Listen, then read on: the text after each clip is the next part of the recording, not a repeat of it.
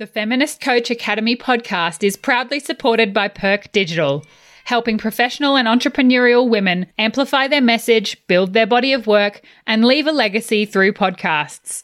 For more information about how podcasts can help you build your brand, visit perkdigital.com.au.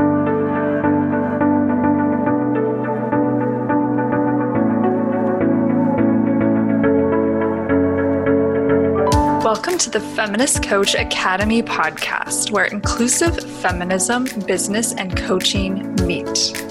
This podcast is proudly brought to you by the co founders of the Feminist Coach Academy, Naomi Arnold and Cameron Airen. We are feminist life and biz coaches, both passionate about helping coaches, therapists, helping professionals, practitioners, and entrepreneurs integrate a feminist lens and perspective into their businesses, life, and client practice. On this podcast, we plan to help you do so. Now let's get started.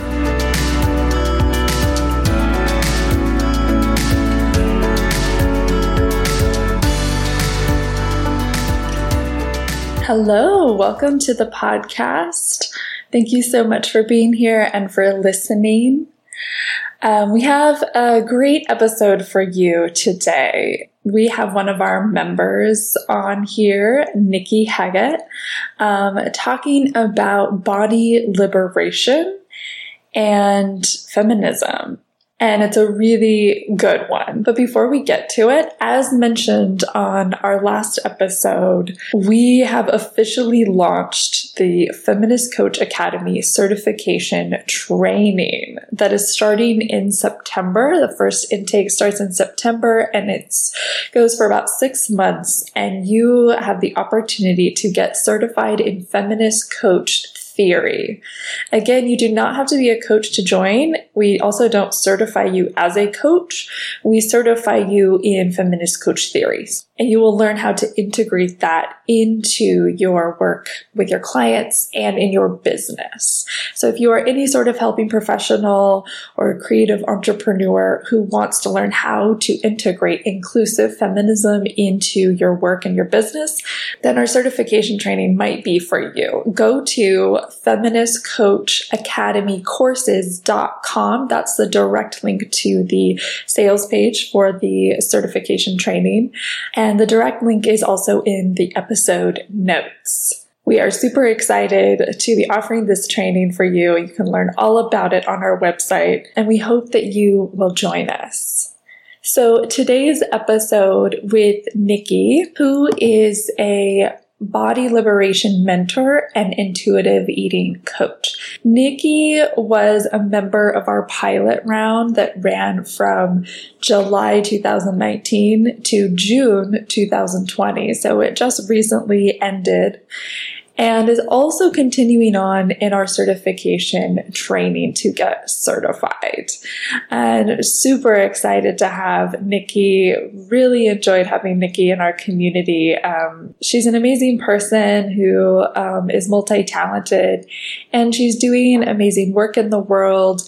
And we have a really rich conversation for you around um, body liberation stuff and feminism. And Nikki also shares her experience of being a part of the pilot round of Feminist Coach Academy and how that has um, helped her with her business. And yeah, she's a wonderful, wise coach and mentor that we highly recommend. You can learn more about Nikki and her work at nicolahaggett.com. The link is also in our episode notes. All right, well, let's get to this awesome conversation. So, I think we would just start with you just telling us what is your business and who do you serve? Sure. So, I call myself a body liberation mentor and an intuitive eating coach. Basically, what that means is I help folks to heal the relationship with food, unlearn body shame and live their fullest life right now and in the body they've got. I mostly work with folks in higher weight bodies, and that's generally because I describe myself as being in a fat body, and that's a word that I've reclaimed in a positive way. And I know that's hard for a lot of folks that I work with as well. But basically, they like to work with me because they know I have that lived experience of what it's like to try and work on accepting yourself when the world um, tells you that it's not okay to, you know, to be fat. Mm, so important. I am in love with what you do and how. Oh. Thank you, Cam. Yes. So I am curious what inspired you to focus on this and just start your coaching business on this and you know feel free to tell any part of your story that you're comfortable with totally up to you yeah sure i mean it's quite a pivot for me i'm 40 years old now and relatively a young business at coaching but basically it all started because i struggled with my own relationship with food my body for most of my life you know, all through my 20s and definitely into my early 30s. You know, I was successful in many other parts of my life, but I had a, a lot of body loathing. I struggled with binge eating disorder in my 20s. Um, and thankfully, I got support from that. But a lot of the support that I got was also came along with a lot of weight stigma and a lot of encouragement to, you know, both have a better relationship with food, but also to be dieting and trying to lose weight all the time. Um, and the two things just didn't go together. And when I had my kids, I've got two little boys, I experienced so much fat phobia in that process um, in the hospital and from medical professionals who were all you know mostly well-meaning people but also just had so much bias towards me being in a bigger body and i think when i came out of that experience it really made me want to help address that a little bit. And that path brought me towards a concept called health at every size, which is a weight inclusive approach to health. So, through my own work to have a more compassionate and caring relationship towards my body, I started to work on intuitive eating and basically eventually found my way to training in both of those modalities. And, you know, this was over many, many years. And I guess for me, what led me to want to work in this space is that while I worked with lots of amazing dietitians and therapists, most of them are in smaller bodies. And a big piece that was really missing from me was naming how harder it is, how much harder it is to to do this healing work whenever you know you're experiencing weight stigma all the time so I really wanted to be that person that I really wished I had whenever I was going through that process. Mm, beautiful. Yeah, I totally understand that. You know, wanting to be that person that that you wish you'd had. I'm wondering, you know, how much of your how much of feminism inspired this for you because you know, we've seen some shifts within feminism becoming more body positive, body neutral, whatever terms we're using now. And so I'm curious, like, did you find that first and did that help spark this or was that just complete kind of separate? It's a good question. And it's something we can circle back to a little bit as well is like a lot of feminist movements are actually there's a lot of diet culture in there. It's kind of strange. Um, but I definitely came to that second. And what I mean by that is that when I was going through this process of for example, intuitive eating. I'm learning to trust my body and listen to my own my body's own wisdom with regards to what I wanted to eat, how much I wanted to eat, when I wanted to eat, how I want to move my body, how I want to care for myself. A big piece that was missing was any kind of social justice lens, um, any acknowledgement of the ways in which that I lost trust with my body in the first place the health at every size movement does include, is now starting to include a lot more of a social justice perspective.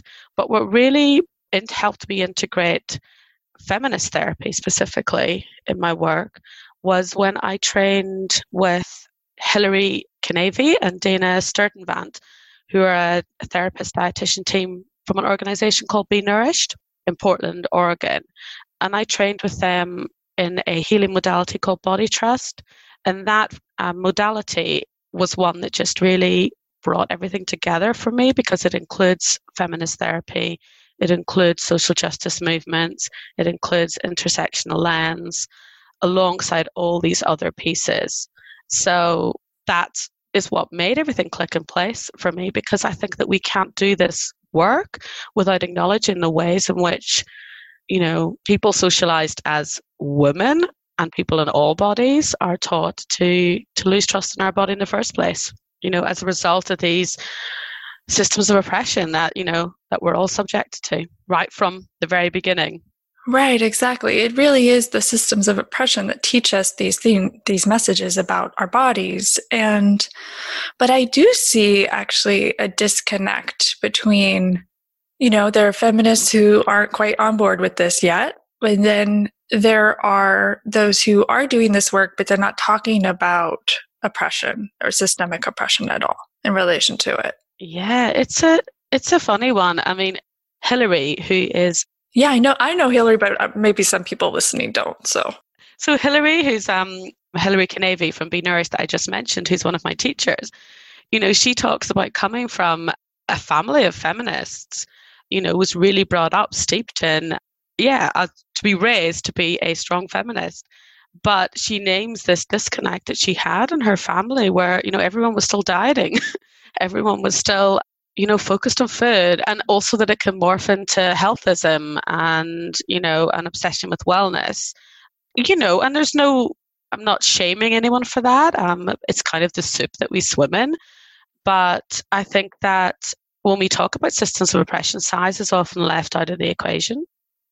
You're right, more and more people are starting to name it and recognize it and see that that that really if we're looking to divest you know, from patriarchy, from capitalism, from white supremacy, we have to include size within that because it's it's rooted within those systems.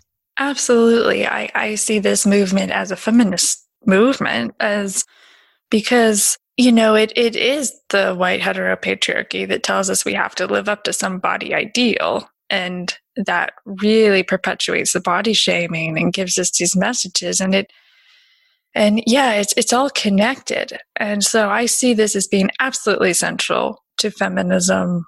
And I think that this is absolutely part of all of our liberation. Yes. You know, and that's why I call myself a body liberation mentor. You know, when you mentioned earlier, there's all these different terms, but I specifically use liberation because you know, when I use that word, we're talking about being for the collective liberation of all bodies from all of these societal expectations, in- including our own. Um, but I think that when we use different terms, it's more of that individual approach, you know, and also, you know, for example, body positivity, which, you know, can be a really helpful um, movement for a lot of people. It can leave out some of the more marginalized bodies, and push those to the side and doesn't elevate those voices. So, you know, body liberation is about more intentionally seeking for the liberation of all bodies. And also, like, naming the fact that not everybody is going to have the same access to feeling positively towards their body and that that shouldn't have to be the aim. Mm. What do you think the aim is?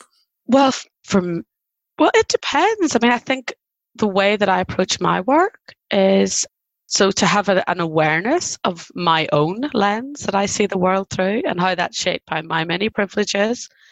You know, I'm a white, cisgendered, heteronormative, mostly able bodied, financial secure woman. I live in a fat body, and that's where I experience quite a bit of stigma. I'm also a woman. But, you know, what my definition of body liberation is going to be different than somebody else's, depending on their experiences of being in a body.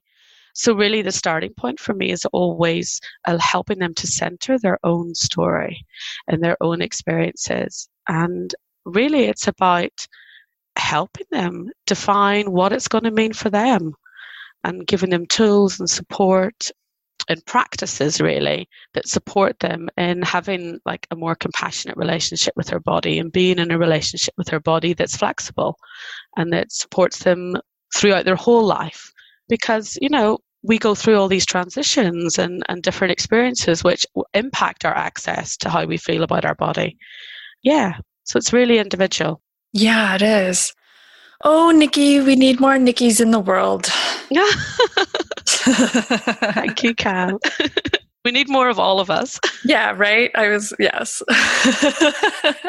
yeah, no, it's, I mean, it's what's beautiful within the Feminist Coach Academy is we all, all of us that are in the pilot round have been socialized as women. So we all have that in common. But beyond that, we have different experiences beyond that, right? And I, we're teaching each other. 100%. You know, that's what's so lovely. You know, I was just catching up on the office hours with Lena and Catherine and Shannon and Sharon. And, uh, you know, it was just, yeah, I think that's the richness when you bring together all these different experiences and different skill sets. It's really lovely. Yeah, and we can be an advocate for all of these things, whether we experience them personally or not. And, you know, like as a thin person myself, who's always been thin, I realized at some point that thin privilege is real. And it, by be honest, at first it took me a little while to believe that, only because my whole life people would be like, You're so skinny, like as if it was a bad thing. And so I was like, but then I realized, well, I have never experienced what people in bigger or fatter bodies experience. Like what I've the na- the kind of like negative tone comments that I've experienced, you know, it, it's not oppression. And that's a difference. And I realized that, you know, I have so much privilege being in a thin body. And I started seeing it more and more and more and more. And, you know, I'm a total advocate now. And I just think that, you know, going back to the liberation, that body liberation and eliminating fat stigma benefits all of us, including thin people. Yes, yeah. And that, you know, thin privilege exists on a spectrum, you know, I think that it does. And we can all you know, I think sometimes we experience that defensiveness. Um, and thank you for being so generous in talking about that because, you know, we all experience that defensiveness when we have privilege in different areas. You know, that's been part of my own journey for unpacking, you know, white privilege, which is an ongoing process. I imagine will take me the rest of my life. And, you know, I experience thin privilege to a certain degree. I'm in a fat body, but I really know that there are folks in much bigger bodies than me, and super fat bodies and infinifat bodies, and you know the levels of access that they have to even getting clothes, to getting new chairs to sit in, um, air travel, you know, access to any kind of equitable healthcare is much more challenging than it is for me. So, you know, I also, you know, have had to intentionally work to unpack my own layers of internalized fat phobia and really like not stop at me, if that makes sense. To really work to listen to the stories of people who are much more marginalized than me. Yeah, and be an advocate for them as well. Yes, great point. Yes, and I, I think, it, you know, body liberation benefits all of us because no matter what size you are, we have all been told to live up to a certain ideal, body ideal. And and even people in thin bodies or thinner bodies, you know, still give, you know, are told to give into diet culture and to try to maintain thinness. And there's like this obsession, and it's not, you know, that's right. So if we can eradicate that, that's going to be liberating for everyone. And I used to work in the fitness world as a personal trainer and a running coach and you know it's just it's so cringy to me now that that people are still focused on weight loss and dieting but but you're right it's the soup we live in. And so at the same time i have compassion for it too. And you know and it's not like i'm totally evolved.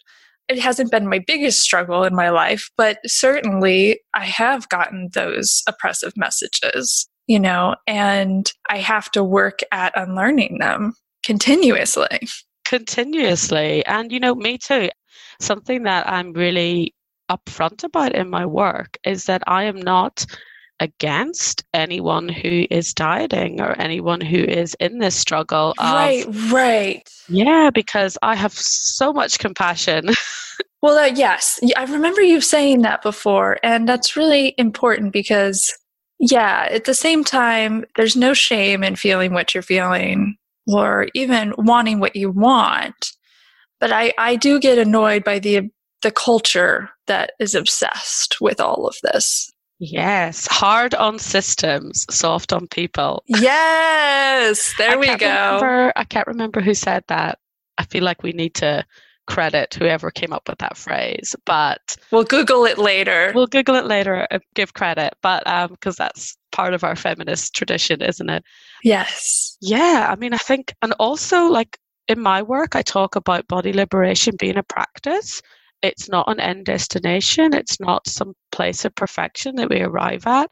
Because while we exist in these systems of oppression and while we're experiencing you know stigma and you know for a lot of folks in more marginalized bodies you know they're experiencing many layers of oppression and you know sometimes um, trying to control their body or trying to you know lose weight can be, you know, a really valid way of trying to cope with reducing stigma in one area, which, you know, can feel manageable even for that short period of time. So so when when I work with folks, I always say like um your ambivalence around your body is welcome in our discussions. You know, I'm never gonna judge you and and even if folks, you know, for a time you know, feel the call of the siren call of diet culture or we feel that urge to change their body, you know, I don't think that that means that means that they're failing. You know, it's kind of how having these practices helps us return to ourselves. You know, I think that there sometimes can be so much shame around feeling that you're not doing it right or you're not accepting your body enough. Absolutely and I still have bad body image days. And, you know, at the time in which we're recording this, you know, with COVID 19 crisis going on, there is so much more fat phobia and so much more, you know, pressures around food that are coming up for folks, whether it's scarcity or feeling like they might have too much food in the home, really worrying about like, I'm eating healthily and how am I going to move my body? Am I going to gain weight? So it's totally normal you know, in many situations, for us to go back to those old coping mechanisms of like, okay, what's something I think I can control? Food, you know? That's a good point. Yeah, exactly. There's so many layers to this. You know, and I think that something we talk about in body trust is that it's we're not broken, we're not doing it wrong. These are ways of coping and helping us survive in the world, and it's not our fault. Yes, I love that. I hope whoever's listening can take a big sigh on that.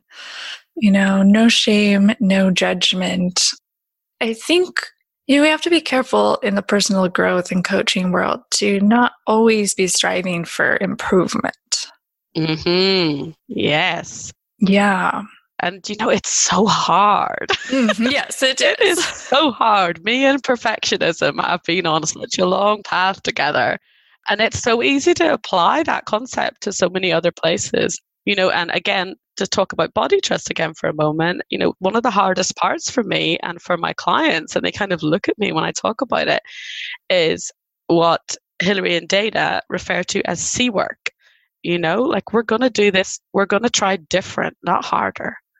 And that feels so counterintuitive initially because it's like, I want the 10 step plan. Like, what is the end point here?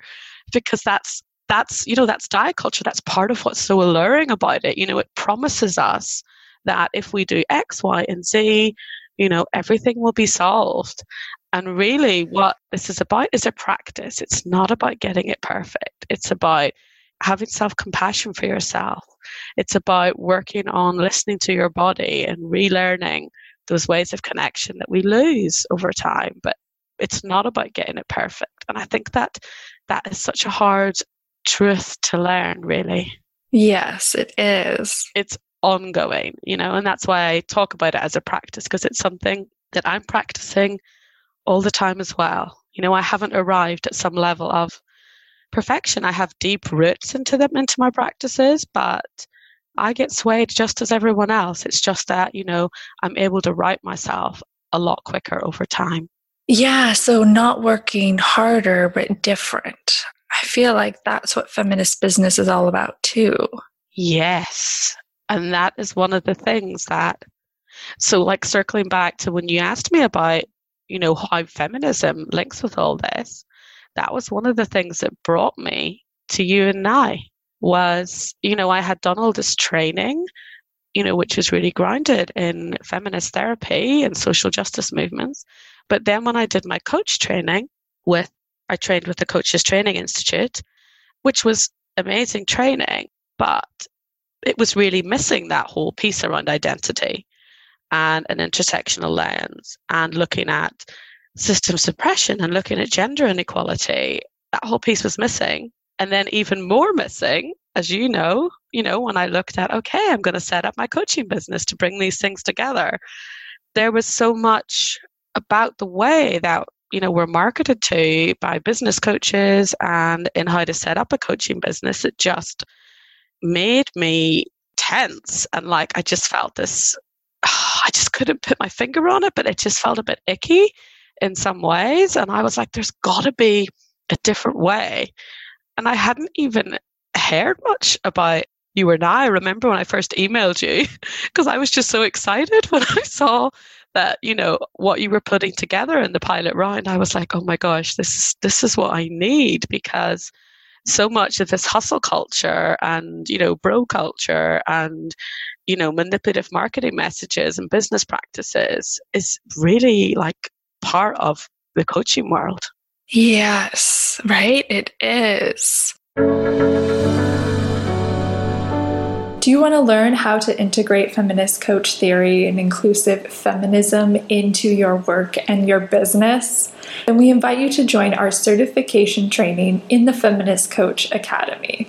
Our first intake starts this September, and we are offering early bird pricing right now. Go to our website, feministcoachacademycourses.com, to learn more about our certification training, how you can get certified in feminist coach theory, and be a part of an inclusive feminist community that is here to support you in your life, in your business, and integrating feminist perspectives with intersectional frameworks into your coaching, your work, your everyday life, and your business. We hope you'll join us. Go to feministcoachacademy.com to learn more. Can you think of some specific things that you've learned about that? Specifically, that from the bro side or from the kind of how we can do things differently? Yeah, either way. Either way. Yeah, so I think often when when I was looking at setting up a coaching practice, for example, even in the basic way of what kind of packages are you going to have, charging your worth, I think that there's a lot of interesting discussions to be had around money, which we're having within the you know the Feminist Coach Academy. But I think that it's a really one sided message that you get out there. Like, we've got to be charging these packages, we've got to constantly be scaling our businesses at these, you know, have all of this language which sort of signals scarcity and is kind of manipulative and shaming a little bit in the in the way that we talk about what we do. And there's also just a lot of pressure to be like setting it up a certain way and launching and do you know which i think when you when you aren't able to check in with your values and the way that we talk about you know the way that we talk about in our conversations in the developing coach collective and the feminist coach academy you know that checking in with your feminist principles and your values and grounding yourself and does this feel right? You know what what's my intuition telling me? You know what's missing here? Whose voices are being more elevated and who's you know who's whose are not? I think when it's missing that whole piece i think that it's really very likely that we're going to end up doing a lot more harm and really not making our work um, i don't know feel aligned with like like what we're all about. Like that was definitely what it was for me. I was like it didn't feel aligned. It felt clunky and that I couldn't bring the two things together. Yeah, exactly. Right. This is I mean it's all about bringing all of this together. I mean this is it's all already connected. we're just have to show how and to um, forge a different practice a different way and really integrate it. But you know business is political coaching is political it's and and feminism is in everything. And so right feminist beliefs and values and yeah so if our coaching and our practice and our business doesn't reflect that then it's we're not really creating a new different way. No we're not disrupting the status quo and if we're in the business of you know if that's one of our core values then i think what's so wonderful about like bringing together feminist theory and coaching is that it gives you this framework to yeah to basically come up with new ways of doing if it doesn't sound right if it doesn't feel right you know? It gives you that permission to say okay well let's think about this differently then. Why do we have to do it that way because all of these people over here say that we need to and i think that's just so wonderful because i think there's a lot of imposter syndrome you know when we set up these little businesses on our own um, and so it can be having a group of folks who are saying no let's let's do this differently can be really needed, especially at the beginning. I mean, I think anyway, but I think at the beginning, it can be really scary to think about doing something differently. Right. It can be. Yes. And something that we've seen, Nay and I have seen, is like people still sort of see feminism as separate from learning how to market, for example, or grow their business. And it's like, instead of seeing them as connected. So, like, actually, what's going to help you in your marketing and grow your business is to learn more about feminist theory. yes, yeah. but it's a lot of people haven't made that connection yet. And, you know, to be a little more specific, it's like, well, you know, when you learn more about the different feminist theories, like you learn in Feminist Coach Academy, the different teachings, and you begin to implement that, you begin, your language starts to change, how you talk to your audience, maybe even who your audience is, your clients, your customers, and, and how you talk to them and how you show up and how you run your business is all influenced by the feminist teachings and theory that you're learning. And that is what can bring more money. Yeah. I mean, I think and it's also so much more freeing. I think that people people get when you really feel an integrity in how you're talking about your work, on how you're setting out your business policies. You know, it really allows you to check in with, okay, you know, how am I going to price stuff? You know, I really need to, I believe that I'm allowed to charge, you know, for the value that I bring but also maybe I want to have some equity pricing, you know, for some folks, or how, what are other ways I can make my work accessible, you know, by having all this free stuff on a podcast or, you know, um, putting out lots of free resources to people. But it really lets you like define so clearly, like, you know, what is my policy on cancellation, you know, and from that place, when you're really aligned I think that it comes across in how you work with people and how you communicate with them. Yeah. And it you have that genuine trust, which is not that kind of you know, that kind of manipulative scarcity stuff that we see so often that you sort of erodes trust, I think, rather than yeah, making you feel like somebody's being authentic. Right, exactly. Yeah, you don't have to play those manipulative games or like just connect with people to get them to follow you and be a client. yeah. And you know, something that really didn't resonate for me so much is like, specifically in the work that I do, you know, there is people have experienced so much shame about their body and about the relationship with food that the idea of me massaging those pain points, you know, in the way that you're told to do in order to market and my business to start talking about all of the ways in which they're struggling and really paint this elaborate story just didn't feel right. It felt like it was going to be harmful.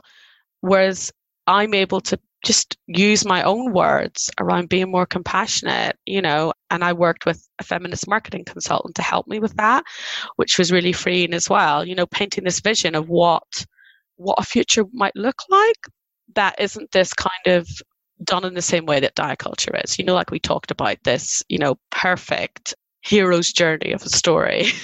Right.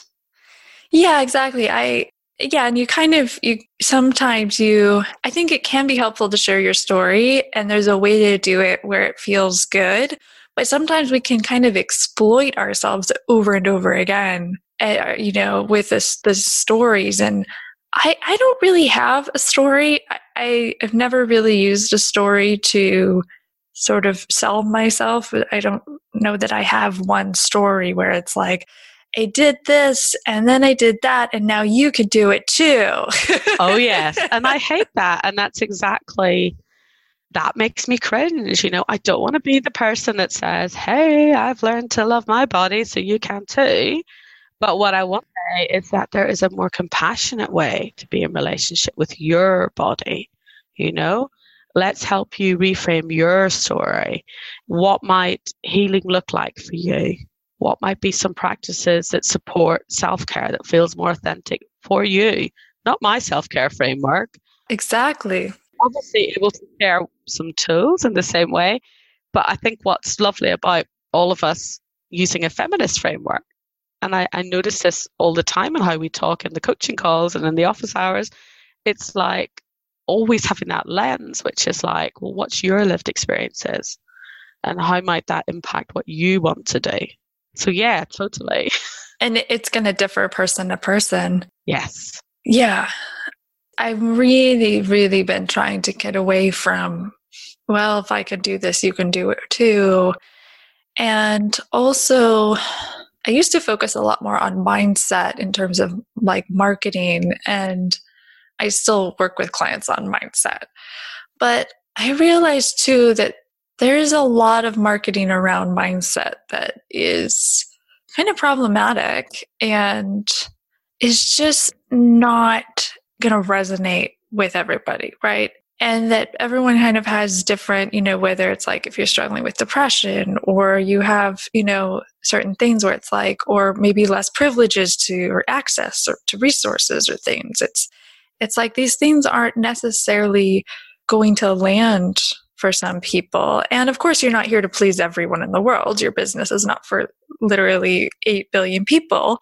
But, you know, there, it's, I think when we, we think more about, you know, integrating a feminist lens into our business, it's like we start thinking more about our approach to things and thinking of these common marketing and business tactics differently and always always being in question too you know? And i mean some might resonate and you really like and you're like no that's kind of genuinely me or what i want to do and then some may not too. And then you know like sometimes you know i see feminists who like want to have a feminine business and that's not me i'll tell you that.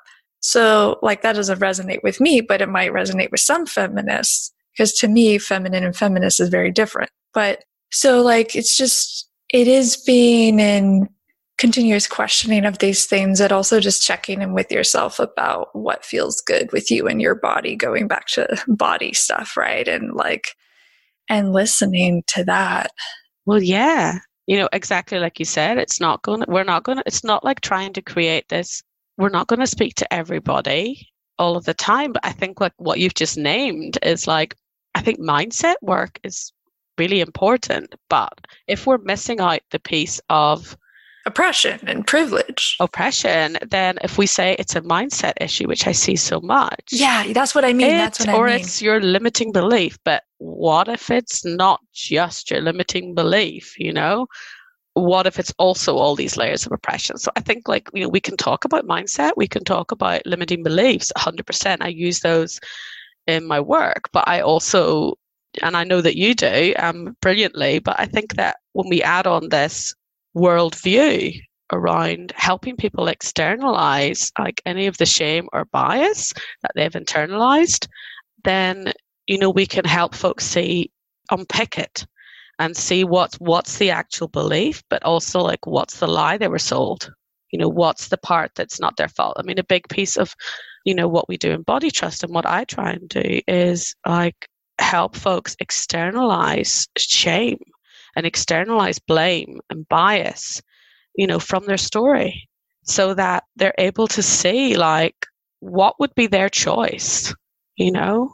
Because so much of this is about diet culture and you know the patriarchy and capitalism and all these things like they send us outside of ourselves looking for the answer like they tell us that we're a problem and that we need to be fixed and they're going to sell us the solution and i think really for me like my work is about helping folks unpack that unpack the you know the stories that weren't theirs to begin with you know the stories that they no longer want to buy into you know the systems of oppression they don't want to buy into. So like by divesting from diet culture you know it's it's not always easy but you know i'm i'm not buying into a you know a system that benefits from my shame yes exactly.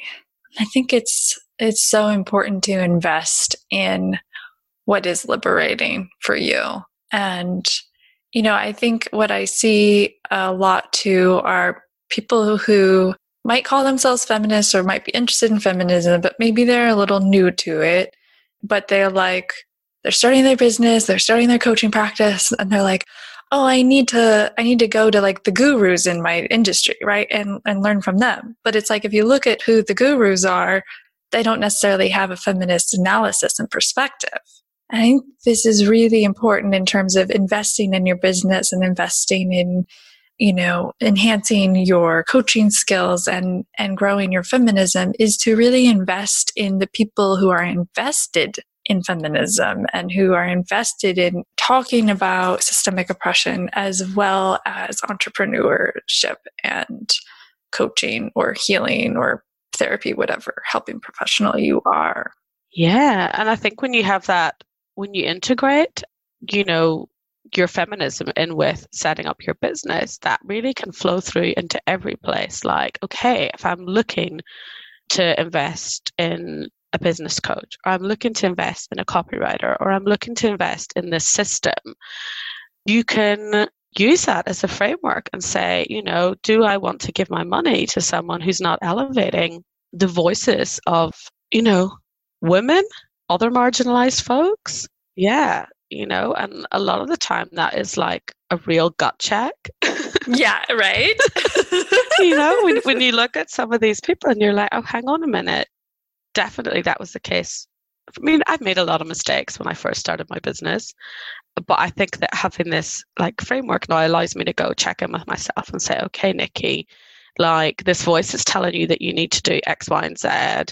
Is that coming from a kind of, I think, internalized belief that you've got that's from, you know, some system of oppression that that, that we actually doesn't align with my values. And it kind of helps me to like make the next right choice for me and not get pulled off. I think it's something that just ripples out and you know into all parts of my life. You know that ability to trust ourselves is just such a core part of of this approach. You know, like we can absolutely value experts and we can absolutely, you know, invest in skills and resources and but it feels very different when it feels collaborative, when it feels like that it's not some kind of somebody telling you this is what you have to do you know that patriarchal structure. Right exactly. Like this is yeah you know if you want x this is what you need to do. And we don't do that in the academy because we do believe that everyone needs to do business their way. And what works for me doesn't necessarily work for you. I mean i know a lot of successful entrepreneurs you know, making a lot of money and they all are doing business differently. Like how they've sold their services and how they make their money is different person to person. So I just don't think we have a one size fits all approach anyway. No, we don't. And also, like, there's no perfect way. We're all human. And, you know, trying to make it like perfect is again buying into the systems, which tell us that you know it's there is no perfect way and we're allowed to be fully human in running our businesses and we're trying our best, but we're going to get it wrong. Yeah, we're going to get it wrong sometimes. We're going to make mistakes, and that's okay. Yeah, but I think what I love also about the discussions that we have, you know, for example, the lecture we had with Desiree Adaway, you know, it's not about being perfect. It's also about how we hold ourselves accountable, how we make reparations if we need to, how we how we make amends and how we we're not afraid to like show up and like be there and you know a little bit messy. You know we're sort of getting that balance between having an, an, awareness and having an analysis but also you know not trying to buy into that idea that we're going to be perfect and that we're not allowed to be human. Exactly. And when you do get something that wrong or make a mistake to show up with courage you know anyway and listening and still showing up because that's really important. And it's it's so, you know, we I think we have a tendency to want to shut down and withdraw, but it's actually being brave, stepping into bravery.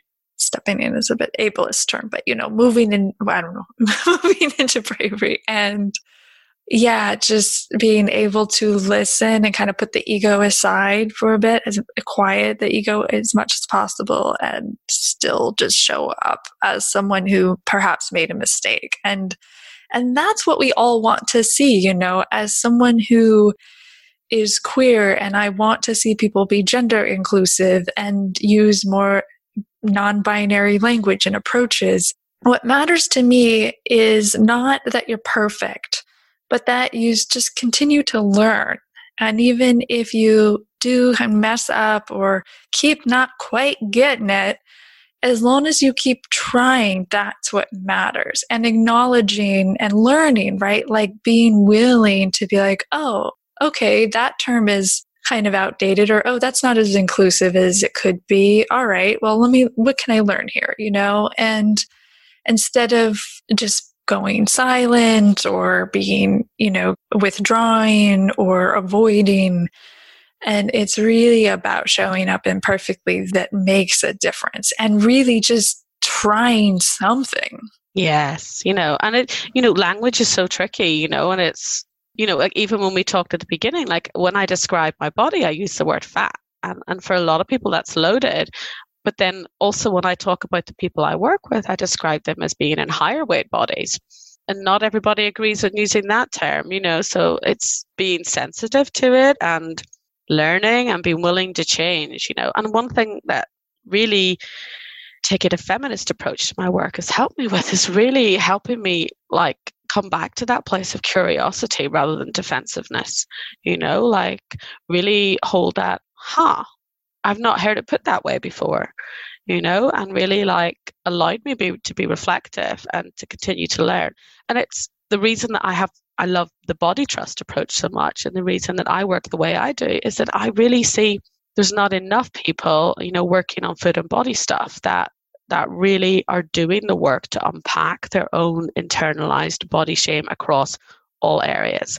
And it's not about being perfect, you know. Uh, for me, this is an a constant process that I'm doing, you know, and it's not about striving to be, we all have to be perfect, but it's, but I think if we're not naming the ways in which our worldview might be different than somebody else's and being curious about learning about how gender identity might impact relationship with food and body, just because that's not my experience doesn't mean that I, you know, I definitely should be exploring it. You know, like we talked about the gender identity workbook, you know, and that my process of going through that because it's not about trying to learn. I'm using quotation marks here, what that experience is, but it's like having that curiosity to understand what other lived experiences might look like, just so I can have an awareness of when my own particular worldview might be limiting my understanding of somebody else's experience. Yes, absolutely. Well, what you just said, that is kind of what I was talk- meant to articulate earlier about the, yeah, taking different approaches to mindset and, you know, our marketing and stuff. And coming back to, okay, what are other lived experiences here? And how can we speak to that too? Yeah. What am I missing? Yeah. What am I missing? And we're not always going to speak to everyone because that's the sneaky way privilege shows up, isn't it? You know, like we don't know.